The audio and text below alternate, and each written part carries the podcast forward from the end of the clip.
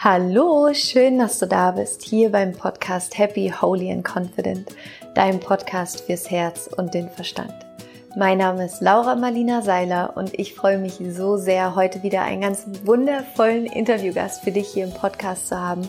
Und zwar ist es Geshe Michael Roach. Vielleicht kennst du ihn schon, er ist der Autor unter anderem von dem Buch Der Diamantenschneider und Karmic Management. Er hat insgesamt über zwanzig Bücher geschrieben, ist der erste U S-Amerikaner gewesen, der den Titel eines, Buddhist, eines buddhistischen Meisters bekommen hat, Geshe.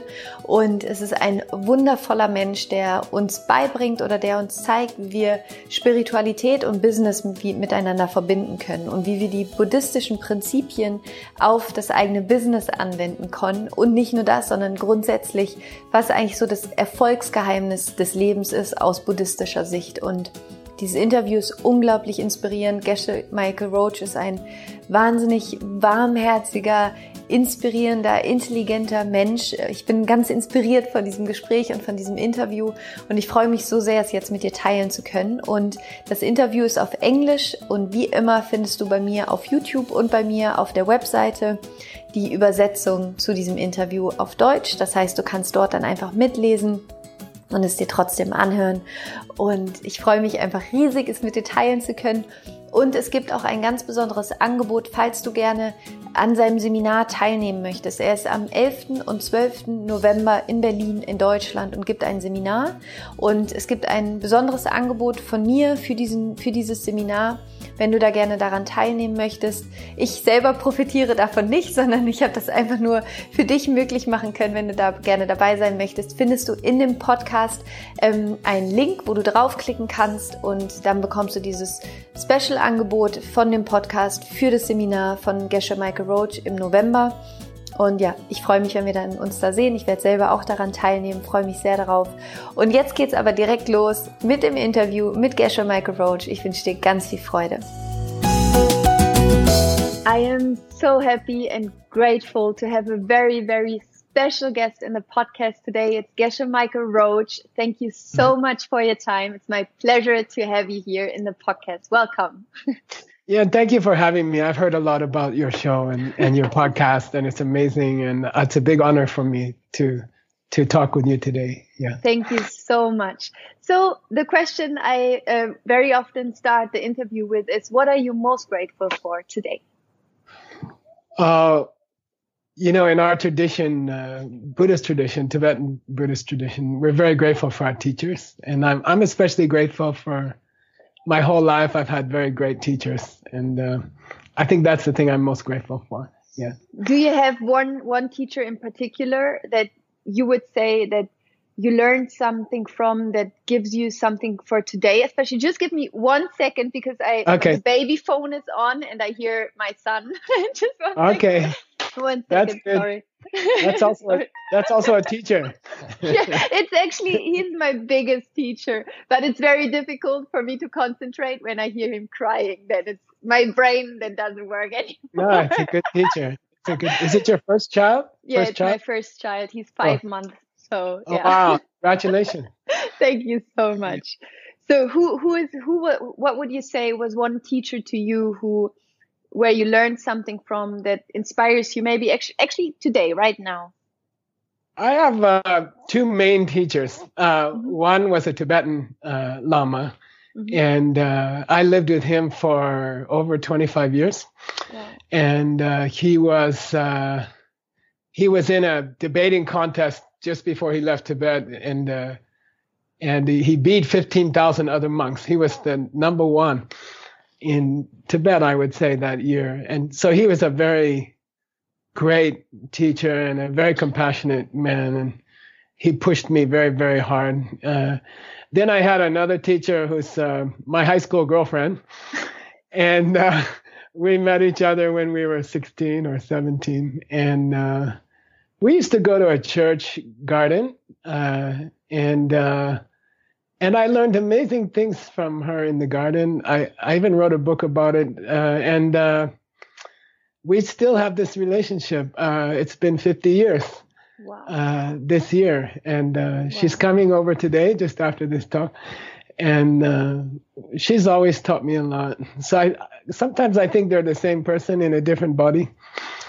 Yeah, you know. That's beautiful. And if you if you could, um, if you would have to reduce what you learned from her, maybe mm. in one sentence, what would it be? Oh, you know, honestly, she took me away from this uh, worldly pursuit of uh, position or fame, and uh, forced me to pay attention to taking care of people. And she still does that uh, every day. And I think that's uh, that's, that's really been her function. I remember one day I got a tele- when I was seventeen, I got a telegram from the president of the United States. And it said, you've been selected to come to the White House and uh, talk to me, you know. And then... Uh, And uh, I remember she was so unimpressed, and she didn't care about it at all. And she was like, "Yeah, but are you going to take care of your mom?" You know. And uh, so I, she still does that. Yeah, her name's Veronica. Yeah, it's yeah. beautiful, and I think it's so important to stay down to earth, whatever happens in the outside. Yeah, that's yeah. so nice. And mm-hmm. when um, you said your first teacher was a Tibetan monk, mm-hmm. and mm-hmm. um, for everyone who's listening right now and who's like, okay, how did it happen that your first teacher was a Tibetan monk you worked mm-hmm. with over twenty-five years, you said? Can mm-hmm. we can can you bring us to the moment where you first met and who, who you were by then? Like, what was your life back then when you first met him? Uh So I was a really good student. I was from a poor family in uh, western United States, a small small city, and uh, I got accepted to Princeton University. And then uh, while I was there, my mom got cancer, and we were very very close. And uh, one of the students uh, in the class uh, was from India in my in one of my classes, and he convinced me that I wouldn't learn at Princeton University what I needed to know to help my mom. And he said, you should go to India right now. And uh, so I just I just left. I just went.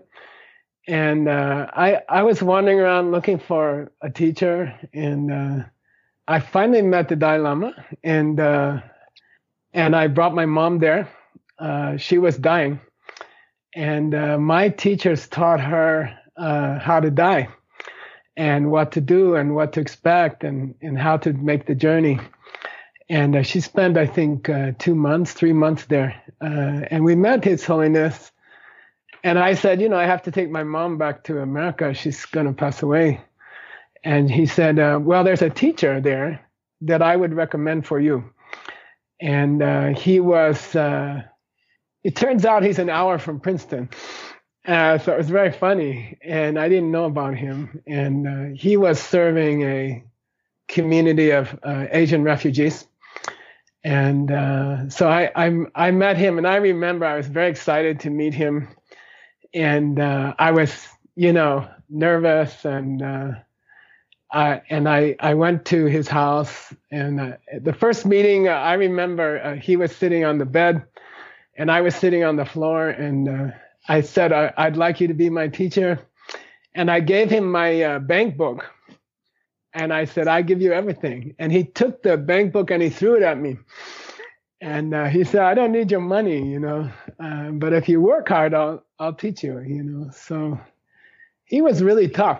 Yeah.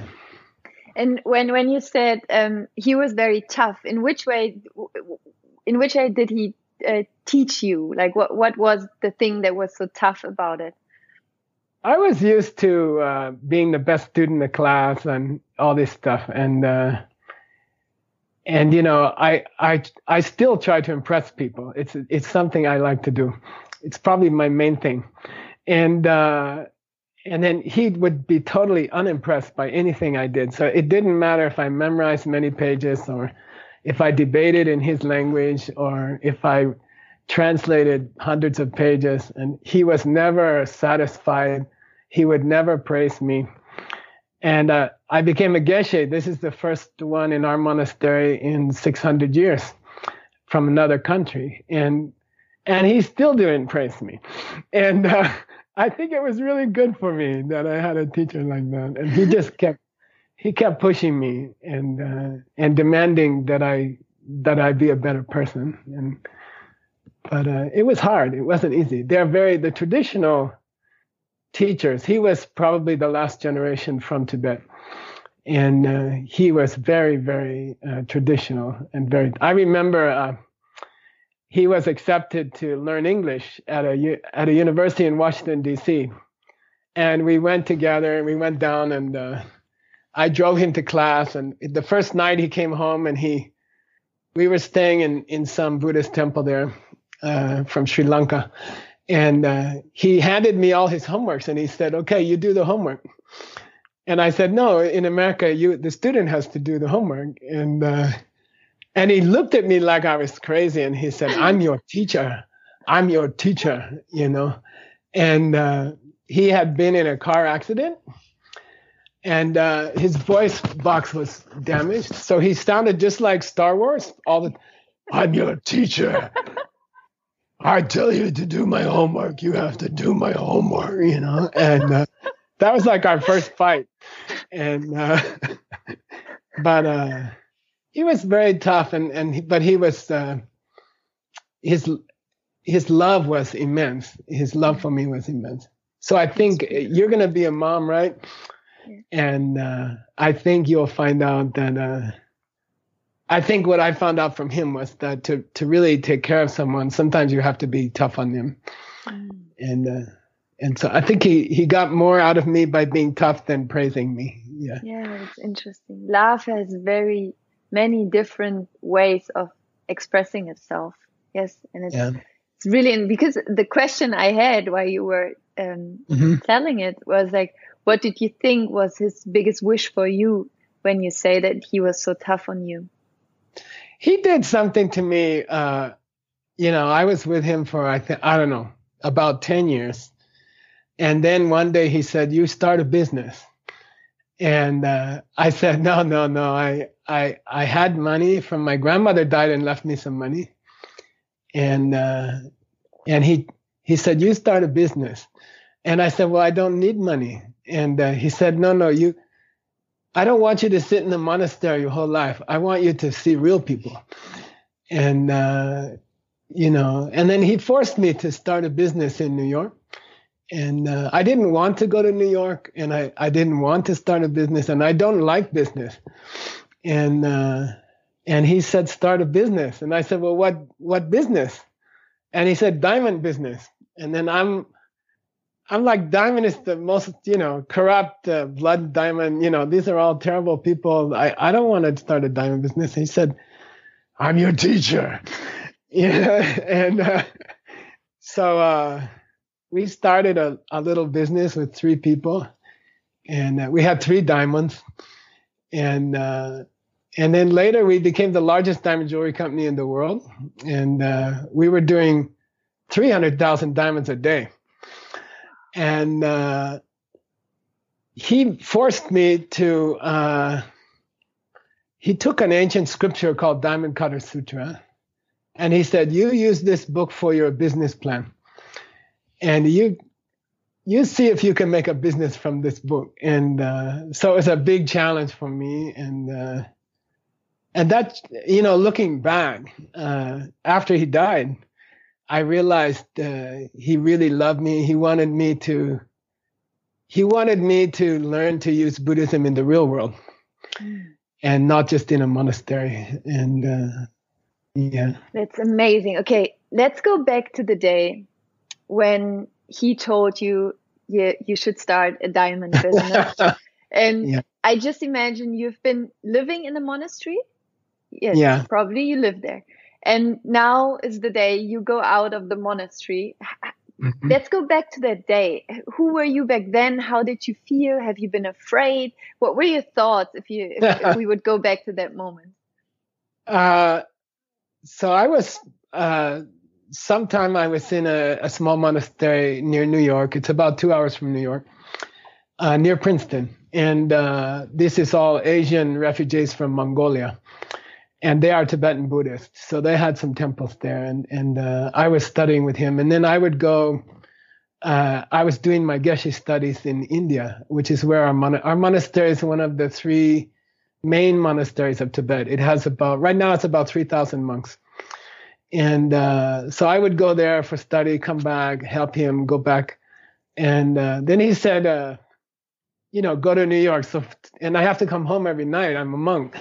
So uh, it's a two-hour drive to New York on the bus, and it's two hours back.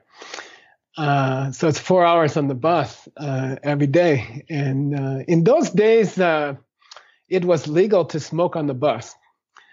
So the, the bus was filled with cigarette oh, smoke, yeah. and uh, it was terrible. And I remember the first day, I I was so nervous and scared, and, and I was so uh, worried that I couldn't do it, you know. And uh, I didn't have any clothes. I didn't have any. I just wore robes. So I he took me to the the store in America, Goodwill store. This is where they sell the dead people's clothes. And he bought me a suit for seven dollars. And uh, and he said, you you wear this. And Tibetan's idea of color is pretty bad. So it was like orange shirt and a, and a black coat. And and uh, so I'm on the bus, and I'm really innocent. I don't know anything. And uh, then I just started working for a diamond company. We, we actually started a diamond company. And uh, it was I was very nervous, and, and I wasn't sure I wanted to do it. I, I was... It took me a long time to understand his plan. You know. Have you been, have you been um, angry or something? Like, were you asking, why is he doing that to me? We have this thing in English called passive aggressive, right? Yeah. And uh, this is where uh, the teacher says, uh, you have to do this. And in Tibet, if you say no, you're out. They just throw you out. And he threw out about fifty students before me.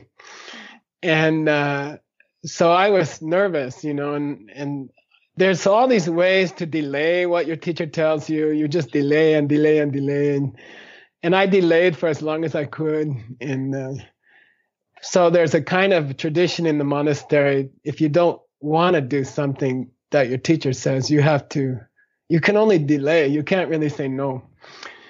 And uh, if you say no, they will just throw you out.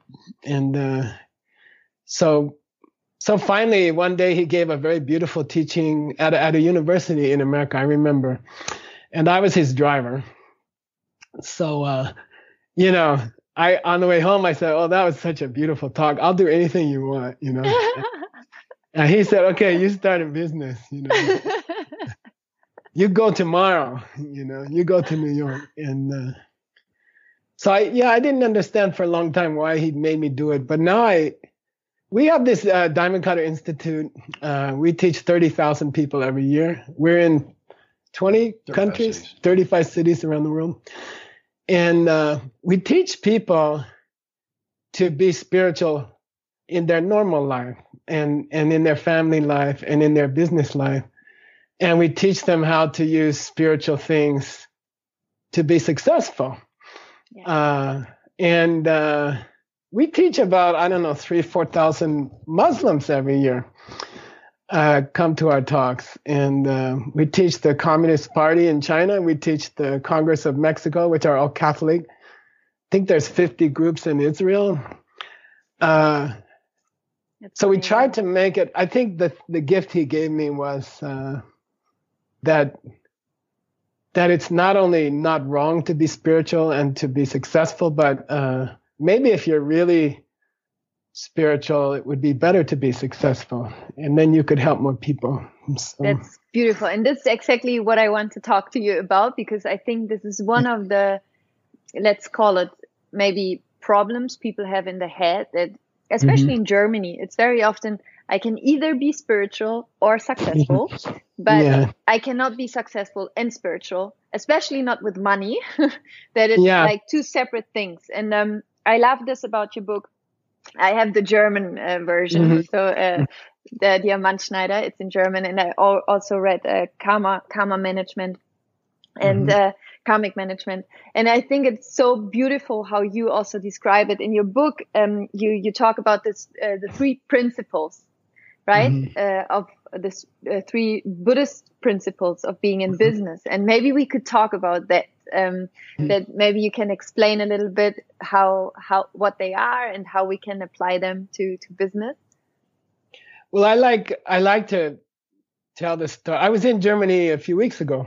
Yeah, I know. I was in Austria, in Vienna, and uh, I re- people were asking me uh, about this subject, about success and spirituality, and um, I, I I gave a, an answer to someone's question. They, they asked me, "How does it go together?" And I said, "Well, when I was a young child, my mom took me to church a lot." And I really enjoyed the church. And uh, I remember distinctly, she told me, get on your knees and pray. And I said, well, what's pray, Mom? What's it mean? And she said, pray for everyone. You know, and I said, uh, everyone? And she said, yeah, you pray for everyone. And I started, you know, and I was, I remember the place. I go there sometimes, uh, even now, uh, that church, that same seat. And I remember the seat, and I I remember uh, I tried to pray for everyone. And I started with my mom, and then I did my dad, and then I started on my brothers, and then I did my aunt. And then she shook my shoulder. She said, okay, we have to go, you know. And I said, but I'm not done. I only prayed for like six people. And she said, "You, Mom, you said to pray for everyone." And she said, well, you know, you can't really pray for everyone one by one, you, you can't really do that, you know. And then I think as we get older, uh, we lose that dream that we could do something to help everyone. And uh, now I uh, suddenly in the last few years, I, f- I finally understand, I think, what my teacher was thinking about it. And the, the first thing uh, was that uh, the only way to be successful uh, is to make someone else successful. And that's That's the principle behind all all all success, uh, personal, family, or your business. And uh, so it's not a nice thing to do. Uh, it's the only way to make a lot of money. You can make some money without doing that. You can make some success.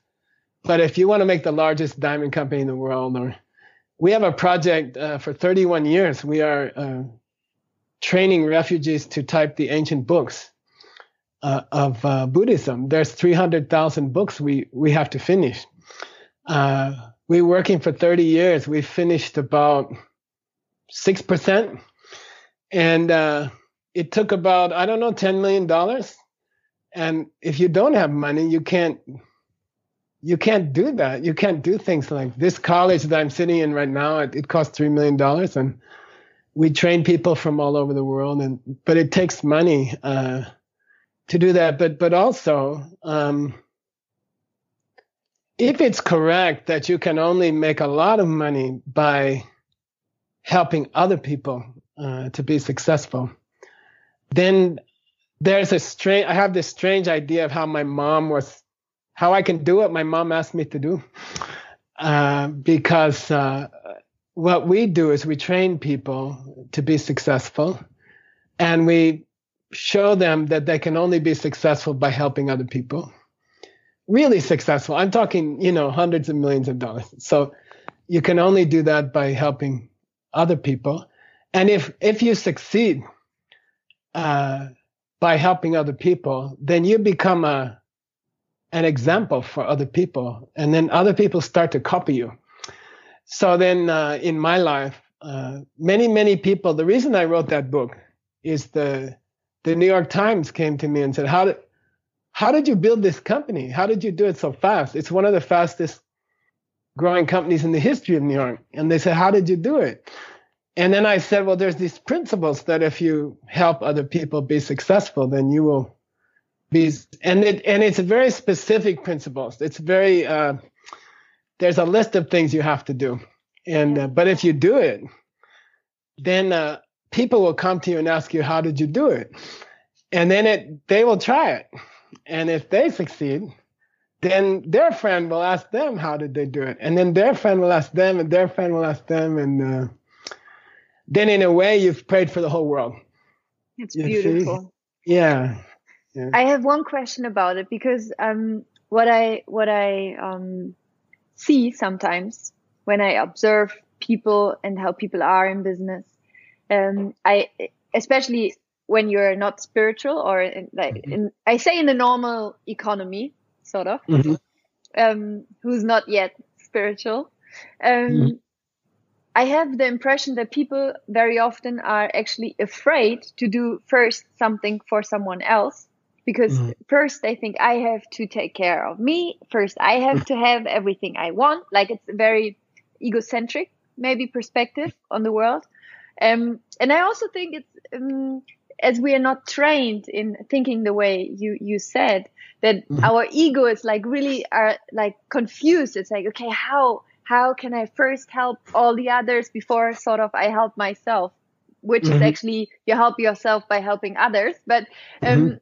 how can we get out of this egoic perspective, maybe, or the fear that that comes up when, when you say, okay, help as many other people and then you will be successful? Mm-hmm. I have a, a demonstration that I do. Uh, it comes from two thousand years ago. They used to use a shell from the ocean, uh, a conch shell. And uh, I use a pen, and you've probably seen it before. Uh, but I like to do it uh, because it explains how, how it works. So it's two minutes, okay? Yeah, and please. This is an old tradition. This is thousands of years old. And the teacher will say, what is this thing? And then the student will say, what? It's a pen. Or it's yeah. a shell. Yeah. Yeah, it's a, it's pen. a pen. And then I'll yeah. say, uh, if a dog comes in here and I show this to the dog, what do what will they do with it? They will bite it. Yeah. Probably. Oh, yeah. Right. Yeah.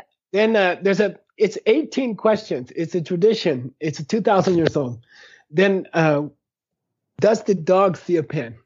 No. When they look at this, they don't. They see something uh, to chew. Then you tell the student, okay, if I put it here on the on the computer, and all the dogs go out of the room, and all the people go out of the room, at that time, is it a pen or is it a chew toy? Which one? Nothing. Yeah. Yeah. And everyone in the world will go like this, you know, nothing. Yeah. That's the Buddhist idea of emptiness. So that's the real meaning of emptiness. Emptiness doesn't mean uh, close your eyes and don't think about anything, or everything's black, or these are not emptiness. When the dog goes out, when the people go out, and it's just there, and it's kind of waiting to be something. And that's called potential or or emptiness. In, and uh, then when the human comes back in the room and they look at it, it changes and it becomes... a pen again. A pen. Uh, so when it becomes a pen, oh, sorry. If the dog came in, what would it become? The chewing thing. Yeah. Yeah, yeah. So the next question is very famous. So does the pen, when I see pen, does it come from me or does it come from the pen? It comes from me. It must come from me. And yes. Because the dog doesn't see uh, a pen.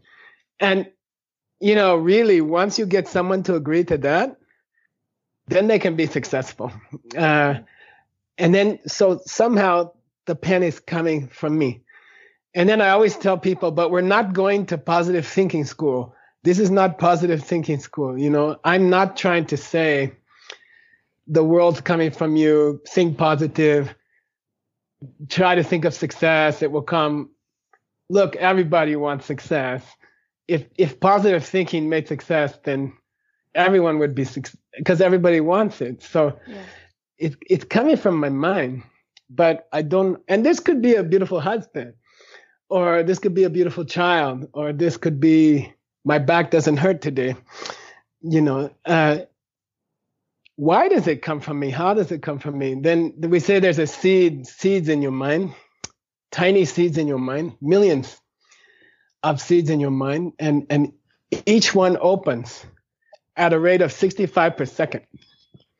So seeds are opening in my mind, and pictures are coming out. Uh, so the parts are here, but they're not a pen. And then a, a picture of a pen comes out of my mind, and it, it covers it, and I see a pen, and the dog has a, a chew toy piece. Yeah. Yeah. And they see uh, chew toy, and it's real, and their their chew toy is real, and my uh, pen is real, and I can write with it, and and it will write. So it's coming from me, but it's real. And there's there's four steps, ancient steps. She, Sampajoya Tartuk, from these ancient books.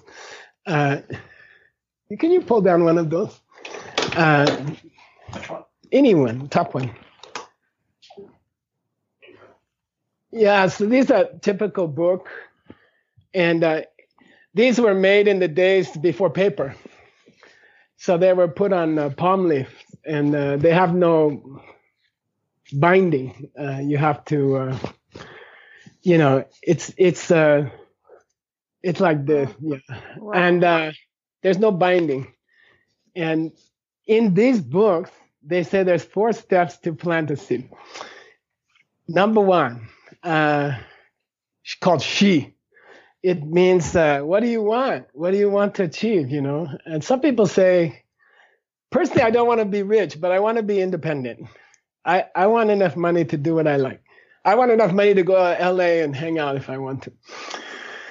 And uh, so that's number one. Or, or I want a nice relationship. I want a beautiful family. Uh, or I want some good health. I want energy. I don't want to feel old. I don't want wrinkles all over. I want to feel young, you know, energy. And uh, and inside, I want to be totally peaceful, you know, like a monk all day. And uh, then the, the, the highest goal is I would like everyone to have these four things, you know. I dream that everyone could have these things. So in this system, to plant the seed, first first of the four steps, what do you want today? You know, what's your goal today? Then let's say I, uh, I don't know. Let, well, let's say I want to start a business. Okay, mm-hmm. I want Perfect. to start a business. And so that's number one. You have to decide what you want. Number two, uh, you cannot plant a seed. And by the way, the Sanskrit name for seed is vasana or sanskara. In Tibetan, they call bakchak or sabun. And in English, in and it, you can say karma. It, it's the same thing. Uh, so the seed, you cannot plant it without another person. It's not possible. It's totally impossible. So it's like an echo or a basketball. Uh, you must plant it with another person. You cannot plant it by yourself. And uh, so second step is I must find a, another person who wants to start a business. Uh, so that's the second step. I identify my karmic partner. Uh, and this is called Sampa in the ancient language. So she is Sampa. And then Jorwa means uh, I have to do something for one hour every week to help them start their business for free. You know, I have to give them my time or my, and what you said is true. You know, people say, no, no, no, I'm starting a business. I don't have time.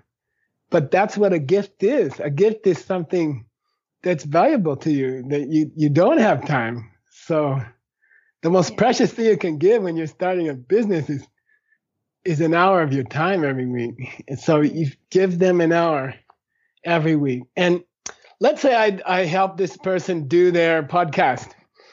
I help them set up the computer link, and I teach them how to do their Skype. And, you know, I do all this stuff to help them to start their own podcasts.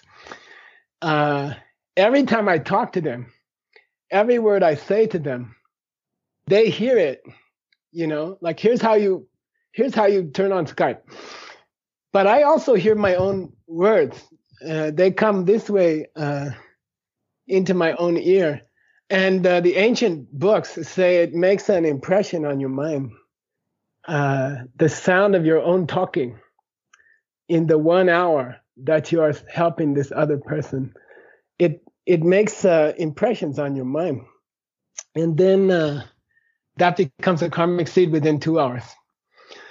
Uh, the fourth step, which is really cool, and that's the most important one, is that uh, karmic seed in your mind can stay without opening for a hundred years. You see? Uh, so you have to put water on them, you know. And this is the big secret, you know, that people don't know. And uh, I think if if people who listen to your podcast uh, this is the most important thing, is that we all do good things. We all help other people. We don't make two hundred million dollars company. It's because we don't know the fourth step, uh, which is called Tartuk. And it means uh, be happy about what you did this afternoon. So when you go to bed, this my Lama taught me over and over. And when you go to sleep, as you put your head on the pillow, it's human nature to think about all your problems because uh, we're tired, which is why we're going to sleep. Uh, and uh, in this system, you have to think about all the good things you did today. Uh, so it's a meditation. Meditation means fighting with your mind. Your mind wants to think about your problems. And uh, and at night they get big. And uh, so meditation means to fight against your mind and say, no, we're going to think about this person we helped today to start their business, you know, and, and we're going to make a plan for tomorrow about how to help them more. And we're going to be happy about ourselves in a good way, in a healthy way, not a pride would be pride says, uh, I'm the best other person helper in Berlin. There's nobody in Berlin like me who can help other people. That's pride. That's not good. But uh, to say I today I helped someone uh, for free to start their business uh, and I'm happy. And I'm happy that this is the way I'm going to build my business. Uh, I'm happy for the new system also. And then the seed, uh, there's a principle, ancient principle, very cool, called uh, Lungsem Jupa Chipa. And it means uh, where the where the mind goes, your prana also goes. The the prana in your body uh, is linked to your uh, the movement of your thoughts. So when you think about a good seed you planted today, uh, it literally heats up from the extra prana, and it opens faster. And and it, and if you and then your own business will suddenly start to grow. And uh, we doubled every eighteen months uh, for nineteen years. Wow. Uh, and you can imagine trying to hire whole new staff every eighteen months, double your staff every eighteen months, and. Uh, It comes from this, uh, we call coffee meditation, because my teacher said, drink some coffee and go to bed. And I'm like, Lama, it's not going to work. You know, it's going to keep me up. He said, no, no, it'll make your mind clear for a few minutes.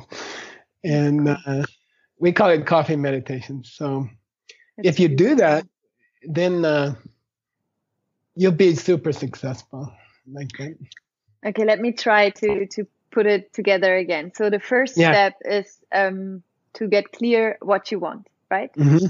To get really clear on what uh, you want. Today. What you want today. today. What you want today. It might change tomorrow. Yeah. Okay, so get clear on what you want today. We had the example, I want to build a business. Then you said, find someone you can do it with, like your karmic business partner. Yeah. Then do one hour something for this person today. Yeah. Yeah. And then the fourth step, the secret is go to bed and feel good about, like in a positive way, feel good about that you helped someone today. Is that correct? Perfect. Okay, Perfect. cool. Cool. Yeah. Yes. Someone asked me a question. They said, well, um, what if this person wants to start the same business as I do? Yes, that's you a good know? question. Yeah. Uh, what if they're my competition? They're going to become my competition. Like in the diamond business, uh, there's a rule that you don't teach other people to cut diamonds mm-hmm. uh, because they become your competition, you know, and it's very difficult to get into diamond cutting business. Uh, no one will teach you because you will become competition. But in this system, uh, the seed that you plant with your competition is much more powerful and your business will grow much faster. Uh, and the market will expand faster than both of you, you see? So if you are the most successful podcast person in Germany and you teach uh, younger women, for example, to do the same thing you do uh, and be your competition, uh, the market will expand faster than, than one hundred percent, you see? And you'll both become successful. And uh, because the market is coming from you, from you. Yes. Uh, and it's very beautiful. So the logical, we just wrote a book in China with a very famous Chinese businessman. Uh, we both wrote a book called The Death of Global Competition. And uh, the idea is to, uh, we, I had a chance to speak to some leaders in America at a big conference. There were twelve hundred of them. And uh, China had uh, requested to buy an American oil company. And uh, the Congress of America uh, was uh, blocking it. You know, they said, no, no, we don't want China to be more successful than uh, than America. And uh, so we, someone asked me a question, what do you think we should do? And I said, well, if this pen thing is correct, then the best way to get more energy in America is to give our energy to China. Yeah. You know, let them buy the oil company, you know.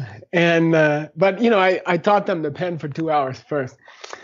And uh, and eventually they allowed the sale. Wow. Now I, I'll ask you a cool question. Uh, what's the largest oil producer in the world right now? I, B P or something? I don't yeah, know. I'm uh, not very... I mean, is it Saudi Arabia? Is ah, it Iran? Ah, is it Venezuela? Uh, it's the United States. Okay, I didn't know. Okay. Yeah. Uh, they found new ways, new technology, and uh, you can say it's maybe a, a result of this vote. I don't know. I like to think so. Yeah, it's beautiful. and, uh, and But yeah. I, I think it's so interesting. I mean, I, I one hundred percent believe in what you say because I live it and I have proof from my life that yeah, yeah. it actually works to one thousand percent. Um, but especially with the competition, um, I mean, it, I have the, the impression that it's that we are very often guided by fear instead of our inner guidance system, which is, I think, actually based on love and based on harmony. And I think this is where we come from. But very often then we get um, we learn to be in fear. So how, what would you say? How can we get out of this fear of helping someone else? The fear of losing. I mean, the fear is actually, I help you and I lose, sort of, right? Yeah, yeah. This is the fear. Yeah. So what would you say? How how can we get out of that? You know, I encourage people to, uh, to well, what I realized my Lama did to me was he he sent me to New York as an experiment. And and the company was my laboratory, you know, and I just didn't trust him. You know, I, I was angry. And I was upset, and uh, it took a lot of uh, self-control to listen to him, and I doubted him for years. And uh, but uh, what what we tell people is uh, just try it. You know, do an experiment in your life, do an laboratory experiment. You know, pick a small goal, like I want my income to go up fifty percent in two thousand nineteen. And, uh, or I want to find a new boyfriend, or uh, I want my headaches to go away, uh, something small. And then try these four steps, try it for six weeks, you know, and if it's correct, you will get what you planned it, you know, if, if the system is correct, uh, it, it will prove itself to you. And if it's not correct, the worst thing that happened is you help someone else. Yes, that's you know, beautiful. That's so, beautiful. Okay. I think that's a really good approach to just get outside your own way, like out your own way, and just try it on. And uh, it's funny because I actually did that uh, six years ago. I started Project Laura. What is that? I, uh, Project Laura was. Um, I, I have been in a like in a very difficult relationship. We broke up and everything mm-hmm. has been horrible. And then I said, okay, I start now one year Project Laura, and I will do everything to make me feel good again so that I get into my power and everything. So I learned everything about self-helping tools, meditation, all these things. And then I found out, okay, it worked for me. And now I'm going to share it with mm-hmm. the entire world. And now I share it with the entire world. And this is actually where, where all my success comes from. So it's, it's very funny because I actually called it like Project Laura. I would just try it out. Like, what do I have to do to feel good with me, with myself? Yeah. That's great. We had a lady, uh, we just got back from Japan. Uh, mm-hmm. We went to Vienna from Japan and China. And there's a woman. How old is she? I think she's thirty years old or something. Yeah, thirty-ish. She's about thirty, and she has uh, a, she has an online community in China of two million people. Oh. And she's like you. You should meet her. Yeah, and, sounds uh, great. And I asked her. She's so young, and she's so successful. And I said, "Well, how did you do that?" And she said, "I read your book like five years ago. And I didn't have anything. And I just started helping other people to build online communities. And uh, and now she has uh, two million people. And it's beautiful. And it's a very beautiful. Uh, and it's frustrating for me because uh, I haven't used my book that much that that other people do. But it's kind of fun. It's kind of fun to meet people like that. Yeah. It's yeah. beautiful. That's really nice. Yeah. Um, I have one more question. Okay. As you are, Geshe, you're you're the master of, of Buddhism, like you you're very much into the topic. And one question I get asked very often is about karma. I mean, we mm-hmm. talked about it already. How would you how if you, or could you put what karma is into a short definition that everyone understands what karma is and how to use it? Mm-hmm. Uh, you know, when we teach around the world, uh, in many countries, like we were in Dubai, we gave a program for, uh, actually it was a Diamond Producers Congress in the world. And, uh, and one of the sheikhs was there. And uh, we could not use the word karma. And uh, and in there's countries where we cannot use uh, spiritual language, mm-hmm. and we have to be very careful uh, not to use it. So I'm, the word is on my mouth, and I'm trying to say another word, and, and like, then I thought, come on. yeah, and uh, and I realized it's seeds. It's a seed in your mind. Uh, when you help someone else, or when you hurt someone else, you hear yourself. Or you see your own body move, and that movement uh, is recorded in your mind. In it, it, it, it makes an impression in your mind, and then that becomes a seed in your mind. And that seed's name is karma. Okay, beautiful. Uh, so, so the text says, "Lele jikte nasoke dini sambandamdeche sambayikile no deche ludangakile." Very, very famous. This is uh, two thousand years ago. Uh, all the worlds of this universe have been created by karma. Uh, raw karma is anytime you think of anything. Raw karma is thinking. Like, I would like to help this person. It's raw karma, more powerful. Uh, means uh, then that triggers you to say something or to do something. And then when you hear yourself think, or you see yourself move, or you hear your words to help another person, they make the impression on your mind. And that's karma. That becomes karma. Uh, but there's two kinds of karma. And one is called a watermelon seed on the day you planted it. You know, and nothing's happening. Uh, and then one is called watermelon seed on the day that the that the seed, the sprout comes up. And uh, between those two uh, is the water or the sunlight. And that is uh, being happy about yourself for helping other people. And and without that water, the seed can stay there for a long time and it will never. That's why it's good people, some good people don't become successful. Uh, they they don't have this uh, appreciation of themselves, healthy appreciation. Yeah. So that becomes like the best spiritual practice. Then in my mom's prayer question, you know, how am I going to help the whole world? Well, if I try to use this pen thing and I try to help someone else to get what I want, and if it works, then I become a teacher uh, automatically. I don't have to say anything. People will come to me and ask me, well, how do you do that? And uh, so in theory, I can become virus. You know, if I become successful, if people look at me and say, you're happy, you have as much money as you want, you have financial independence, and you have great meditation.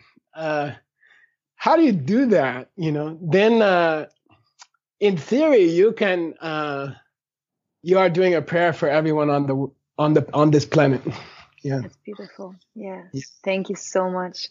I have um, one final question I ask every of my interview guests. And the question oh. is, imagine uh, it's the last day of your life. You lived a beautifully happy life. You get really, really, really, really old. It's the last day of your life. Mm-hmm. And everything you ever created is gone. Like there has been a technical problem. No more courses from you. No more books. Nothing. Everything is gone. And I would come to you and I would say, Geshe Michael Roach, so sorry, got a little problem. Everything is gone. um, but I have a white piece of paper and a pen. And I would ask you to write down the three wisdom. If nothing else from you would be left on this planet, what would be three things you would like people to remember as your own three wisdoms you would write down on this paper? Mm. Boy, I have to think. Yeah. Mm, that's a beautiful question. That's a beautiful question. Uh, I guess number one, that the world is coming from you. Uh, number two, uh, it comes from seeds that you plant by how you treat others. Okay. Uh, number two, right? Yeah. And uh, number three, don't forget to put water on your seeds by being happy about all the good things you uh, you are doing in your life. Yeah. That's beautiful. Thank you so much. Thank you. Yeah. And we have a we have a special um, announcement, sort of, because you will okay. be coming to Germany again, right, in November? Yeah. Yes. Yeah. So can you maybe just give a, a quick introduction about what your seminar is? Because I'm really sure many people listening right now really would like to come. So maybe you could just give a little bit of intro what the seminar is about in November in Berlin. Yeah, sure. And I'm going to ask my, my vice president here to help me. Yeah. Uh, what are the dates? November. Well, we think it's nine and ten. Uh, nine and ten. November nine and ten in Berlin. Yeah. And what happened was we're in twenty countries, thirty-five cities, but the very first major talk we gave was in Germany, uh, in Hamburg. So uh, what's that place outside of Hamburg? Yesterberg. And uh, so we have twelve levels of training. And uh, every year we release one level.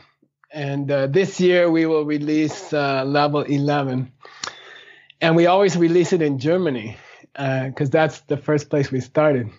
So we're going to release uh, our, our level eleven, which is about uh, how to listen to your inner conversation.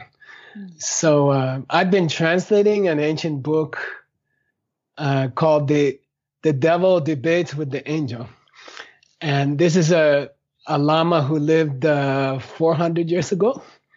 And he wrote a book about listening to your own mind the whole day, all day, listening to the good side and listening to the bad side. And I don't know in Germany, but in America, we have a picture. There's a devil and an angel. And the devil says, eat more chocolate. And the angel says, I'm getting fat. I, I, I want to get exercise, you know, and, uh, so he wrote a beautiful book uh, that I translated about four hundred years ago uh, about the inner conversation and how to develop it and, and how to get it stronger. Uh, yeah. And so we'll be doing that uh, in Berlin, uh, ninth and tenth. Yeah. Tentatively nine and ten, but it'll be ninth and tenth. Yeah. And I think we are uh, going to do some kind of big conference with you guys somewhere, uh, uh, podcast Tentative. people, tentatively. Uh, yeah. But apparently there's some big meeting there in Germany, and, and yeah. we might go to Wiesbaden for oh, that. Beautiful, yeah. beautiful. Yeah. Yeah. Thank you so much. And for everyone who would like to come, uh, of course, the link is in the show note. And I just yeah. thank you, thank you, thank you. I'm very much yeah. looking forward to see you in November in Berlin. And thank you yeah, for this beautiful conversation. Ich hoffe sehr, dass dir dieses Interview richtig gut gefallen hat und dass du jetzt auch ganz beseelt und inspiriert bist und diese vier Schritte, die Geshe Michael Roach auch vorgestellt hast, in deinem Leben implementieren kannst und ja, einfach diesen Shift auch immer mehr in deinem Leben integrierst, dass es darum geht, anderen zu helfen, und dann kommt der Erfolg ganz von selbst. Und wie gesagt, es gibt für das, es gibt für das Seminar von Geshe Michael Roach im November ein Special-Angebot. Den Link dazu findest du bei mir in den Shownotes. Einfach draufklicken und dann kannst du dich dazu anmelden. Ich freue mich auch, dass ich dort sein werde. Bin super gespannt, äh, ja, da ganz viel lernen zu können. Und ja, wie immer freue ich mich natürlich riesig, wenn du mir deine Gedanken zu dieser Podcast-Folge dalässt, bei mir auf Instagram at Laura Malina Seiler, in den Kommentaren. Was war für dich die wertvollste Erkenntnis? Wie wirst du das, was du gerade gelernt hast, gehört hast, implementieren? Was sind vielleicht Fragen, die du noch an Geshe Michael Roach hast?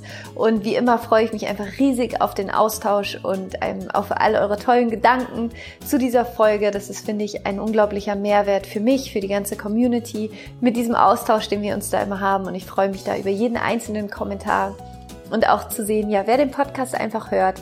Und natürlich freue ich mich wie immer auch über deine Rezension hier auf iTunes, wenn du mir eine fünf Sterne Rezension dalässt und mir schreibst, was der Podcast in deinem Leben schon bewegt hat. Ist es für mich ein riesiges Geschenk. Und ja, ich bin jetzt gerade noch in Los Angeles. Wir fliegen jetzt weiter nach Hawaii und äh, da werden noch ganz viele tolle andere Interviews folgen. Und ich bin ganz beseelt, ganz glücklich, ganz dankbar, und auf Instagram nehme ich dich auch mit ein bisschen auf diese Reise, die wir hier gerade machen. Und ich schicke dir jetzt eine riesengroße Umarmung. Es ist so schön, dass es dich gibt. Rock on und Namaste, deine Laura.